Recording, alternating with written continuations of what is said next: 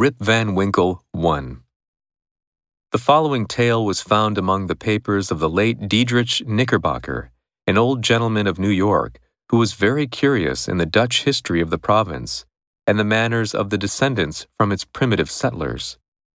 His historical researches, however, did not lie so much among books as among men, for the former are lamentably scanty on his favorite topics, whereas he found the old burghers, and still more their wives, rich in that legendary lore so invaluable to true history.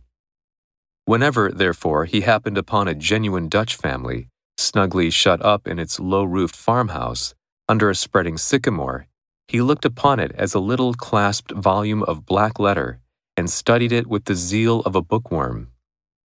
The result of all these researches was a history of the province during the reign of the Dutch governors, which he published some years since. There have been various opinions as to the literary character of his work, and, to tell the truth, it is not a whit better than it should be.